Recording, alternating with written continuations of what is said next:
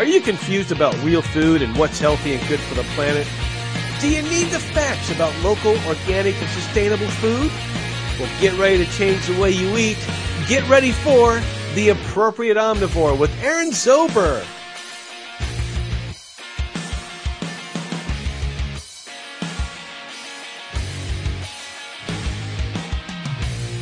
Hello, and welcome to another episode of The Appropriate Omnivore. I'm your host, Aaron Zober. June is National Dairy Month. This observance began in 1937 as National Milk Month as a way to promote drinking milk. The original purpose was to level the demand for dairy as there was a surplus in production. Soon, the National Dairy Council stepped in and changed the focus to being about all of the contributions the dairy industry has given us. So the annual celebration then became known as National Dairy Month. As the appropriate omnivore, I'm celebrating this month honoring the dairies I see following the sustainability and humane treatment of cows which I promote on my blog and podcast. To talk with me about dairy farming at its best is Nicola O'Connell of Truly Grass Fed. Truly Grass Fed has grazing cows outside on the lush green grasses of Ireland. They produce two of my favorite dairy products, butter and cheese. Nicola is joining me straight from her home in Ireland via Zoom. Nicola, welcome to the program. Hi, Aaron. Very nice to be here. Thank you. Yes, great to have you on. Your company is truly grass fed, which I think very much represents the mission of the appropriate omnivore as we're about being truly grass fed. Absolutely. So tell us a little bit about the background of the company. Well, Truly Grass Fed really started out in uh, 2017 um, as a brand, uh, and it is from Glanbia, Ireland. Glanbia Ireland is a, a, dairy company. It's a co-op basically out of Ireland. Um, we have uh, about five and a half to six thousand farmers within that co-op. So it's it's actually Ireland's largest dairy cooperative. Um, and Truly Grass Fed really started out as a brand with the idea of bringing natural grass-based dairy products to uh, primarily American consumers to start with. Um, where we could really substantiate the claims that we were making um, around those products. And we knew that we had something really interesting and great that we were working with in Ireland in terms of our grass based platform. Um, and we wanted to, I suppose, bring something that was uh, very transparent um, and reassuring to um, a US consumer who was looking for that sort of product. And that's how I find a lot of these natural companies are. Is they're essentially a co-op of sustainable farms that fit their mission. So what does truly grass fed look for in terms of farms to partner with? So for us, it's it's when we talk about truly grass fed, the farms that we're working with in particular are a subset of of that total um, farm supply base that we work with within our co-op. Um, and the farms for truly grass fed tend to be very much within the southeast catchment area of our herd um, where I'm actually based myself here in Waterford, um, right smack down in the southeast, but but it, it, it goes up beyond that. It, it can go um, right across to sort of the western part of the county that I'm in, Waterford, and then right up to sort of touching into Dublin. So just that southeastern part of the country, if you like, is where um, truly grass-fed farmers are based. Um, and for us, the important thing is that that these farmers are really um, I suppose, maximizing the time for the animals out on grass. Uh, the reason why we find a lot of those farmers in this part of the country is because um, the weather conditions here really permit um, animals to be out a lot and, and also enable great grass growth, which is obviously, as you can imagine, a very important component of, of truly grass fed um, uh, as a platform. So yeah, to be a farmer for truly grass fed, number one, you've got to be a member of our co-op. So we just work with with the farmers in our co-op. We don't really enter into any agreements with farmers outside of our co-op. Um, so we can very much stand over um, how those farmers are farming. Um, and they obviously need to be able to make um, the claims that we're, they need, need to be able to, to farm according to how we're, we're marketing in the market, which is 95% grass fed, 250 days outside, and of course, um, non GMO project verified as well. So, um, all of those farmers are basically able to, to, kind of meet those requirements that we have in the market. Yes, 95% grass fed is definitely a big draw. I, I see to it as a, a, lot of dairies are fed way less grass. And so, can you explain a little more of what the 95% grass fed diet involves?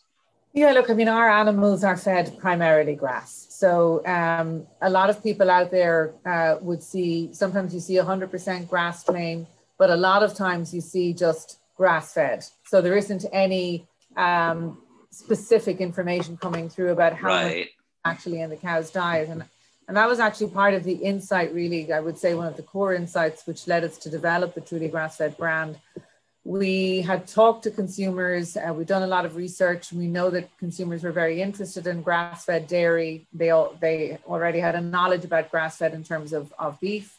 Um, and they were interested in grass fed dairy, but were confused by you know the claims that were being made in the market the fact that there wasn't really any sense of of transparency around that so we thought we had an opportunity to come to the market with something which was going to be really clear really upfront um, and transparent around what we could stand over so we knew that the system that we had in Ireland, which is, as I said, very much primarily grass based, um, was going to appeal, but we wanted to get really specific about it. Um, and we talk about 95% because um, as most dairy farmers out there will know, whether it's Ireland or whether it's the US or any part of the world, um, it's it would be highly unusual to have 100% grass in a cow's diet. And, and the reason why is because um, cows, when they are birthing calves, which is pretty much what it's all about when it comes to dairy, um, they need some supplemental nutrition. Um, so it's, it's really down to supplemental vitamins and minerals that cows need, particularly um, when they're you know just about to give birth and particularly when they're lactating so late gestation early lactation are times of the year when cows need a little extra something um, just to get them over uh, those more physically demanding times um, in the year for them. And that's a, that's that's what the other five percent is if you like. So it is that supplemental feed uh, that they get on top of grass. Other than that it is grazing outside for 250 days, taking whatever they need in, in terms of grass, and then that um, when they come inside, so if the weather gets pretty bad, which it never gets really bad here in Ireland, but it can get cold, it can get, you know, not so pleasant to be out in. So those months tend to be definitely December, January. Um, and sometimes it can creep into a little bit of February, a little bit of November on the on the back end side.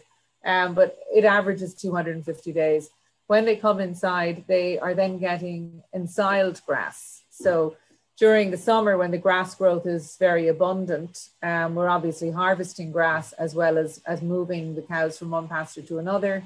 Um, and the harvested grass is then brought back in, um, is dried, and then fed to the cows when they come in in the winter as well. So their diet is very much grass all year round, with just that little 5% extra for um, supplement.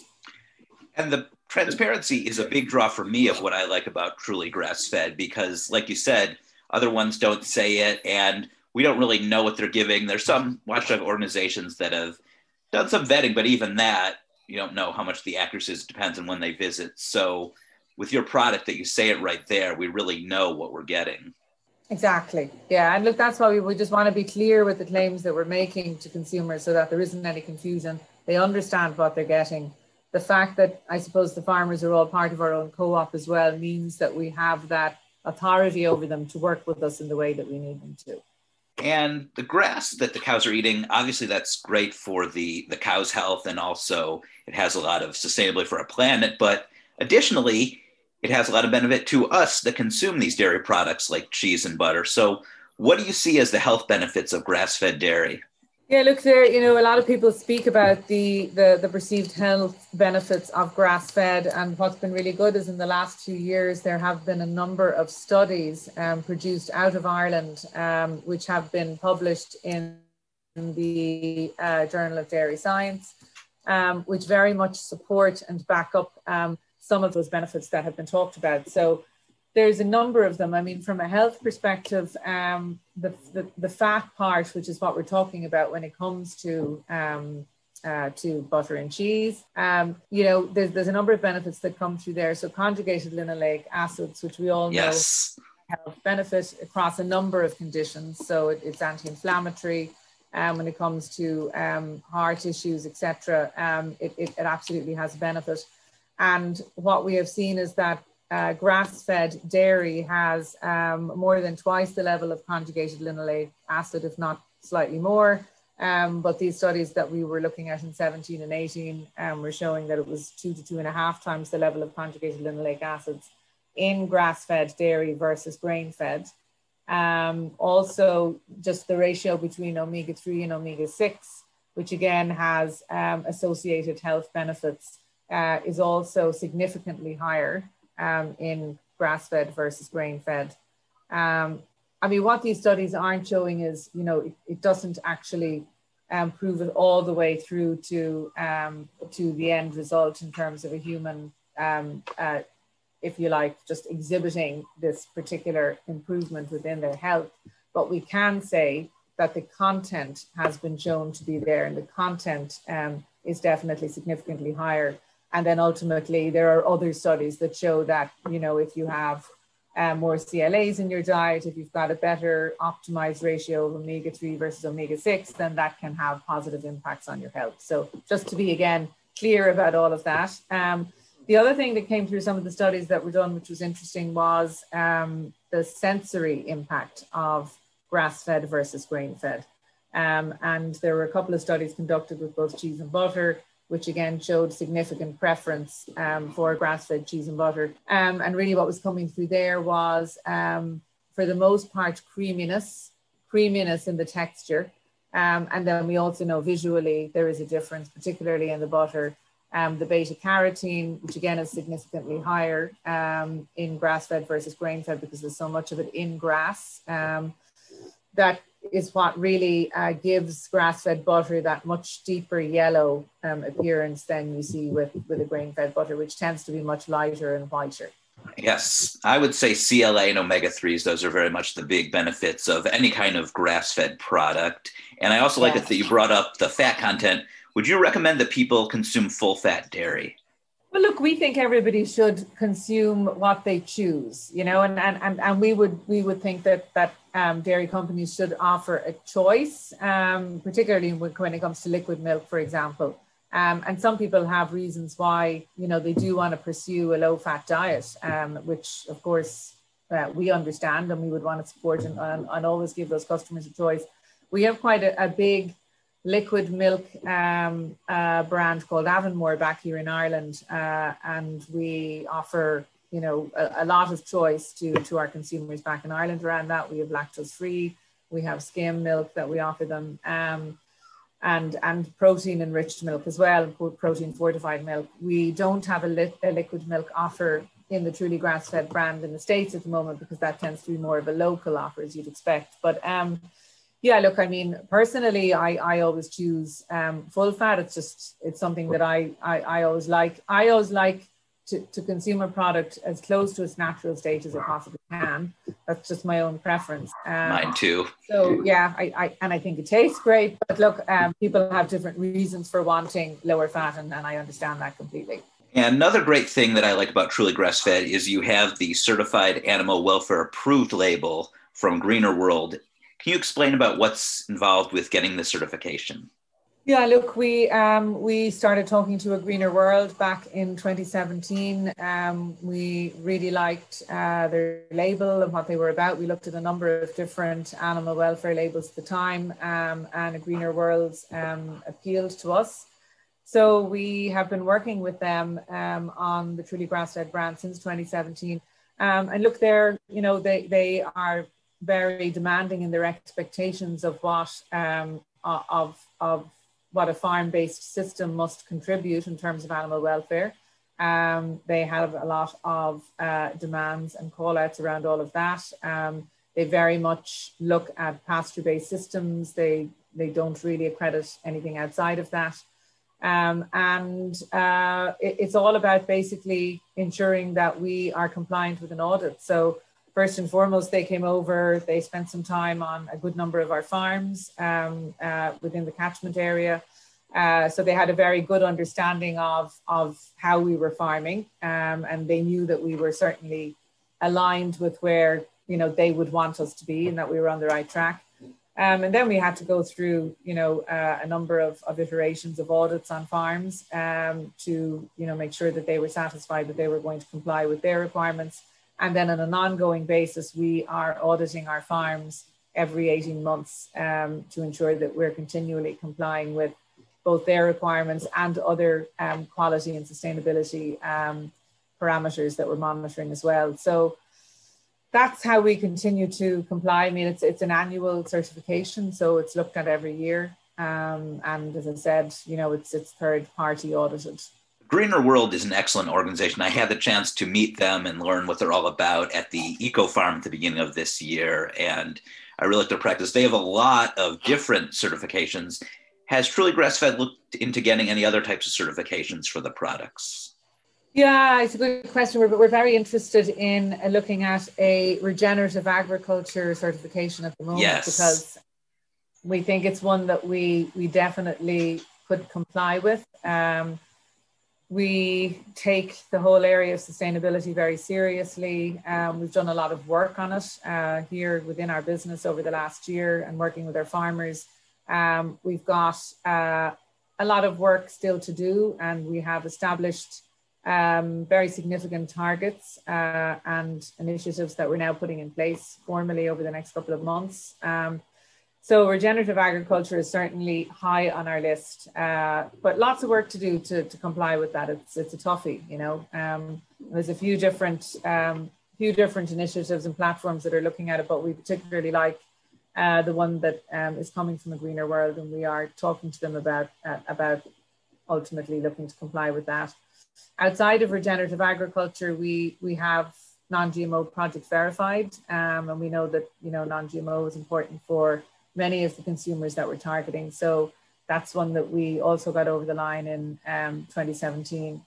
Um, but look, we talk to our consumers very regularly, and third-party accreditation is important to the type of consumer that we're targeting. They they want that sense of of confidence um, and trust that they are choosing something that really is what it says on the tin. Um, so we take that very seriously and we continue to look for other third party accreditations that, that align with what we're about as a brand.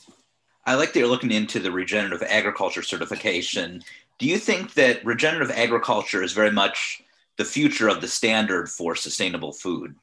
I do. I mean, I, I don't think that you you can truly be sustainable without it. Um, and look, I know sometimes there are other ways of, of looking at, you know, if you sort of take it back up to uh, more of a helicopter level, there are many people who will argue that, you know, food sustainability at its very core is about ensuring we've got enough food for the planet. Um, and that's where I suppose a GMO, a GMO argument can come in, um, which I understand that if you just think about sustainability is something that's going to stick around or something that there's enough of that, that, that you know, everybody can benefit from but unfortunately, you can't just look at it through that lens um, because you also have to look at it in terms of how it impacts animals, how it impacts the environment, um, how it impacts biodiversity, how it impacts um, carbon and climate change and all those things. So I think when you bring all of that together, um, regenerative agriculture is at the heart of it. So regenerative agriculture is obviously it's, it's all about soil health, but it's about water quality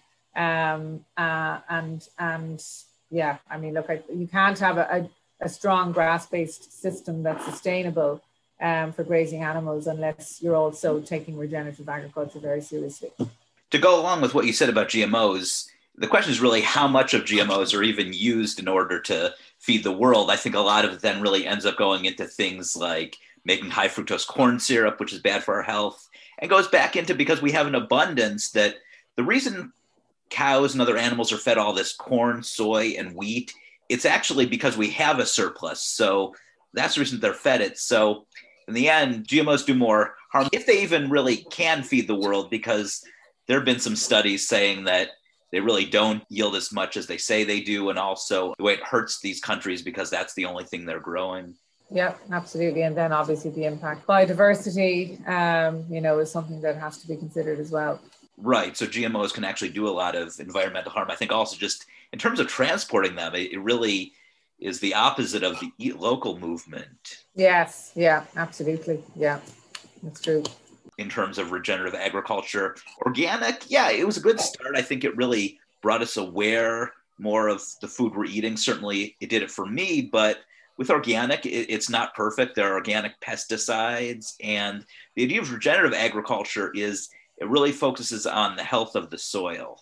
It does, and I think, look, I mean, there there are others who can speak with much more expertise uh, around this topic than I can. Um, but obviously, we know that the um, uh, having the likes of free range pastured animals also has a very positive impact on soil health. Um, so, grass based grass based organic is probably um, um, you know a lot more towards regenerative than just pure organic. Um, but but I think what regenerative does as well is take into account animal welfare and animals being outside, uh, and that is a very significant part of it. Um, like there's you know you look at organic dairy, but there's um, a lot of animals that really don't get to see much of the outside. I mean, USDA organic does mandate 120 days outside, but that is literally access to outside. So in a lot of time, a lot of situations, you'll have a barn door open and uh, and cows can wander outside to what is not a very abundant pasture for a very long time, um, and that's not at all the same as as animals being outside all the time for most of the year. You know. Yeah. Yes, I've always found it somewhat odd in a way that with beef the whole focus has always been grass fed, but interestingly with dairy it hasn't. It the focus is more organic, and we're finally coming around because my friend Will Winter talked about this a few years ago about how actually this was 2018 for the first time sales in organic dairy were down and what is selling now is grass-fed dairy because there's a greater difference between grass-fed and grain-fed than there is between organic and conventional. Yes yeah absolutely now Graham, we've we've done we actually did some research um, just before christmas with uh, consumers in uh, Tampa, Boston, and San Diego, um, just to get a read on, on a number of things. Um, and we were really surprised by how much consumers had almost moved beyond organic to grass fed. Um, and we even had, you know, situations where we were showing them new products that we were thinking about bringing to market, and they were saying, "I really like the fact that you know this is grass fed organic," and we were saying, "Well, actually." we're technically grass fed. Um, we're not organic, and because we just we really just don't have a history of organic in Ireland. We just haven't farmed that way. I think because we've been farming grass fed for so long, it, it, never felt like there was a need for it. Um, and we found the consumers, and these were consumers that we had recruited um, who were organic buyers, so they're they're used to organic already. We're saying no, no, no, it doesn't really matter. It's grass fed. Um, so I think, yeah, I think the consumer has moved on um, and is expecting more. Uh, and I think grass fed is ticking a lot of boxes for that consumer. It's not like it's not every consumer's choice. Some consumers really don't care, and that's fine. But for the consumer who is more a more conscious shopper um, and really, you know, is looking for something that's aligning more to their values, um, I think it's important. Yes. Another thing which I see aligned to a lot of people's values is traceability in a product. And I know that Truly Grass Fed now has that. Can you tell us a little bit about how your traceability feature works? Look, for us, traceability, um, you know, it's always been a very important component of, of what the brand's about. Um, and there's a couple of things to that. I mean, there's obviously um, the fact that we work with our own co op um, allows us to really work closely with our farmers um, and partner with them around how we're farming and how we go to market. Um, and then the other part of it is that we, uh, again, you know, place um, a lot of emphasis on this third party accreditation. So working with the likes of non-GMO Project Verified with Animal Welfare Approved, for me, that's that's a, a key component of of um, the traceability part as well. Like we have looked, we've actually looked at blockchain and really thought, you know, do we want to go the whole hog here and and absolutely make it, um, you know, a shared ledger, which is what blockchain is about, all through the process. Um, and we can do that. It's it's an incredible amount of work, um, but we could do it. Uh, the problem is, I think we we can, we've actually looked to see can we could we trace one product all the way back to, to one farm? um, which would be ideal, right? And that's not something we can do. I mean, at the moment, we could trace one product all the way back to probably about 200 farms. And that's because we can trace it all the way back to the kind of the initial, you know, intake tank that it comes into um, from the lorries. And, and in, they're our own lorries as well that are collecting it. So from the trucks that are collecting from the farms, so the, the trucks go out, they collect, they have a whole route that they do um, within a day. Um, and usually um, they'll have about, I'm probably going to get this wrong and I have colleagues who know a lot better, but it's, it's something like about 40 to 50 farms worth of milk that they'll have within that one container. And they'll bring it back and then there's maybe like four, four, four truckloads of milk that goes into that one tanker and we can trace it all the way back to that. So that's pretty good, you know, um, from a traceability. Mm-hmm. Uh, and again, it's all our own farmers' milk that's in there. I'm seeing a lot of different companies use a traceability program. I think the big one is eggs. I've seen a lot with that. There is also the company Nurture Ranch. They're a beef company, and their whole thing is that every piece of meat you get comes from one cow. So we are seeing it with a lot of different companies. Do you think more companies will be using it too? Yeah, I think so. I mean, it's like the, the whole sort of um, blockchain piece that we looked at, and we actually worked with IBM on a project to look at it in more detail for truly grass fed. Um, and I think it, it comes from a pharmaceutical background, really, where you have that what they call shared ledger, which includes not just everyone in your supply chain, you know, basically being part of that ledger, but also people outside the supply chain, like in customs and all the rest. Um, and I don't I don't know that we need that level of traceability from a consumer perspective for food. I mean, you have to have it for pharmaceuticals for health and safety reasons. Um, but I think I do think consumers want they want to be able to trust it. I mean, if there's one thing that we do see a lot in the states in particular versus we'll say other markets in Europe that we we look look at and have products in and talk to consumers in is that a lot of US consumers do have an innate mistrust of some of the bigger food companies, you know, and it's it's a funny one that they just they're starting from a place of mistrust. So they do really need to be reassured. Um, and that's why I think traceability is very important for a lot of those consumers. So yeah, I mean, I think if you're a brand that's going to want to appeal to that more, well, I wouldn't say demanding consumer. I, I think it's it's because that sounds like they're they're they're OTT in terms of what they're expecting, but actually it's perfectly understandable. That consumer has higher expectations, then yeah, I mean, I think you are going to have to come to the table with with a way of proving that traceability. I think the traceability goes back to what you're saying at the beginning of this program about transparency, like telling the consumers that you're 95% grass fed. Are there other ways that truly grass fed works on being more transparent in the food industry? Look, I, th- I, think we're just, as much as possible, we try to be very specific and upfront in terms of what we're about. Um, and like the 95%, the 250 days, you know, we had a lot, a lot of back and forth with our uh, farm facing team um, to make sure that we were going to be able to make those claims. And there was a, an awful lot of data um, that we based those claims on. Um, so we were really clear before we made them that we were going to be able to stand over them because, you know, I think if once you put a number out there, you, you really do have to be able to stand over it. Um, so I think obviously, as you say, that's that's a fundamental part of it. And then anything, you know, that we're putting on our website, um, that we're posting or being specific, we, we just try to be, we try to nail it as much as we can, you know.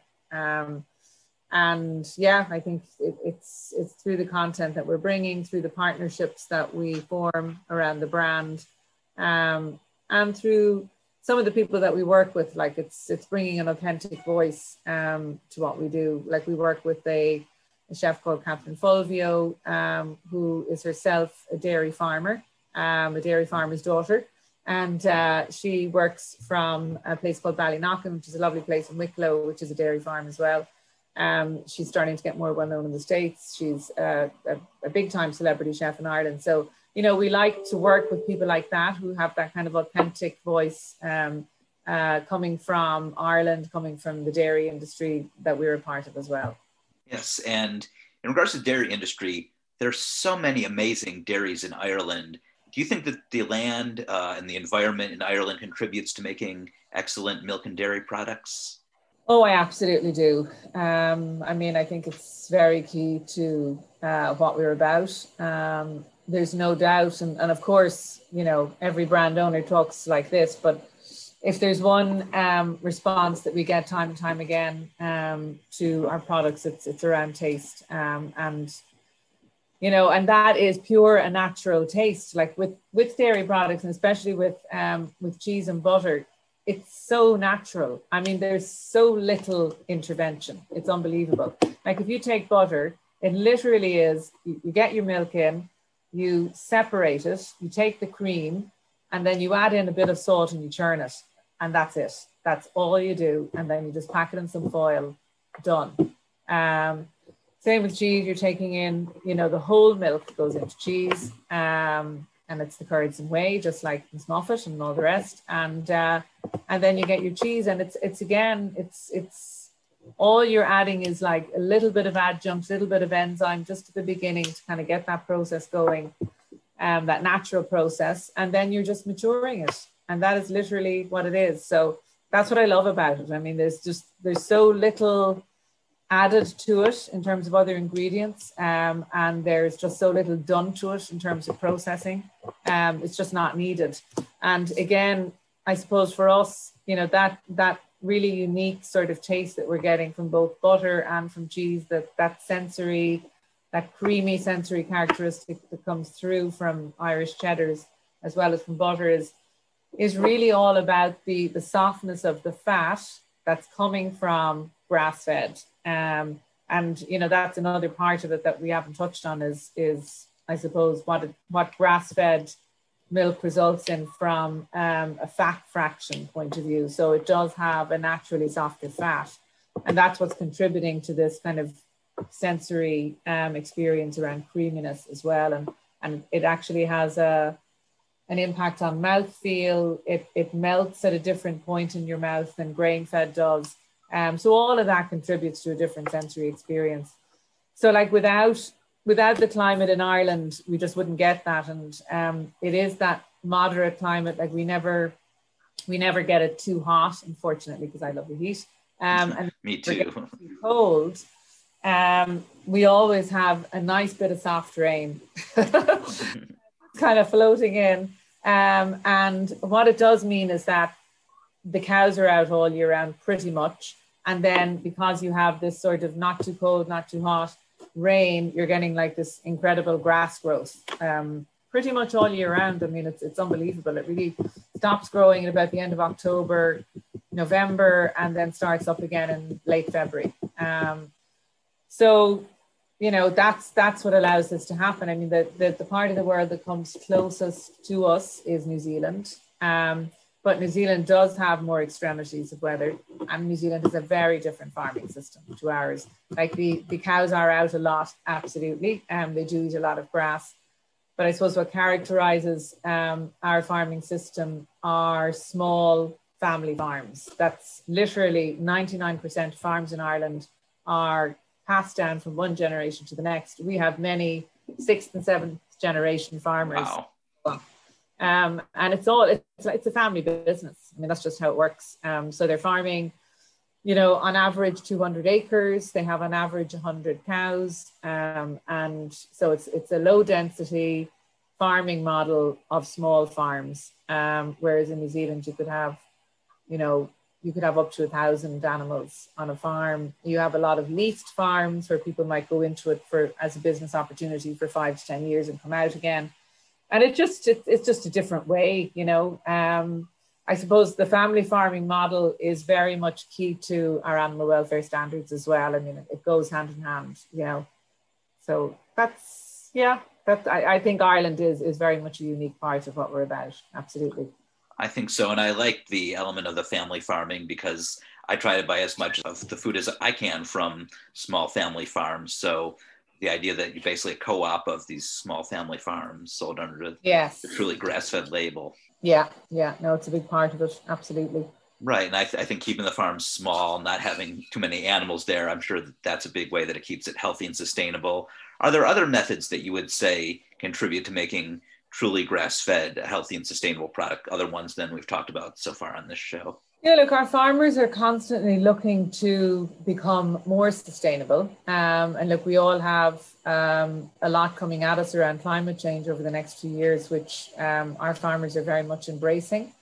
Um, so uh, there's a number of ways of doing that. You know, it, it, it's looking at, again, back to the regenerative story.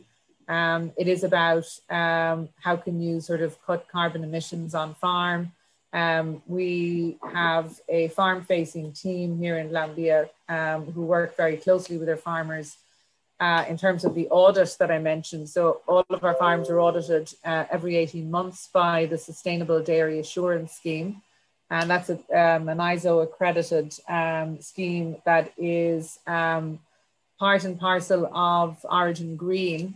And Origin Green is a government sponsored sustainability initiative um, that is overseen by um, our Irish Food Board, which is called Bord Bia. Um, so, to comply with that, each of the farmers have to be audited every 18 months and obviously have to be passed for um, about 200 different parameters, um, which all, are all around quality assurance, animal welfare, and sustainability measures. And as part of that, uh, we work with our farmers to develop um, their carbon navigator tools so they can measure their carbon emissions on the farm um, and work to reduce them. Um, and so a lot of that is arming them with the knowledge uh, of what it takes to do that um, and, and actually be in a position to monitor it and understand um, the progress that you're making. Um, and then better soil health uh, contributes to that as well, better water quality, um, being more aware of biodiversity on the farm. Um, you know, we also have ways of, of sequestering carbon. So you can sequester carbon through soil. Um, you can sequester carbon through um, through hedgerows, which are very uh, much a part of the Irish farm, and through um, afforestation and you know dedicating more of, of the farm to woodland where there is space to do that. So there are a number of, of initiatives um, that we're signed up to in Glanbia to really um, kickstart this whole, um, well, we've been doing it for quite some time, but really moving much, much more vigorously now around the whole sustainability agenda.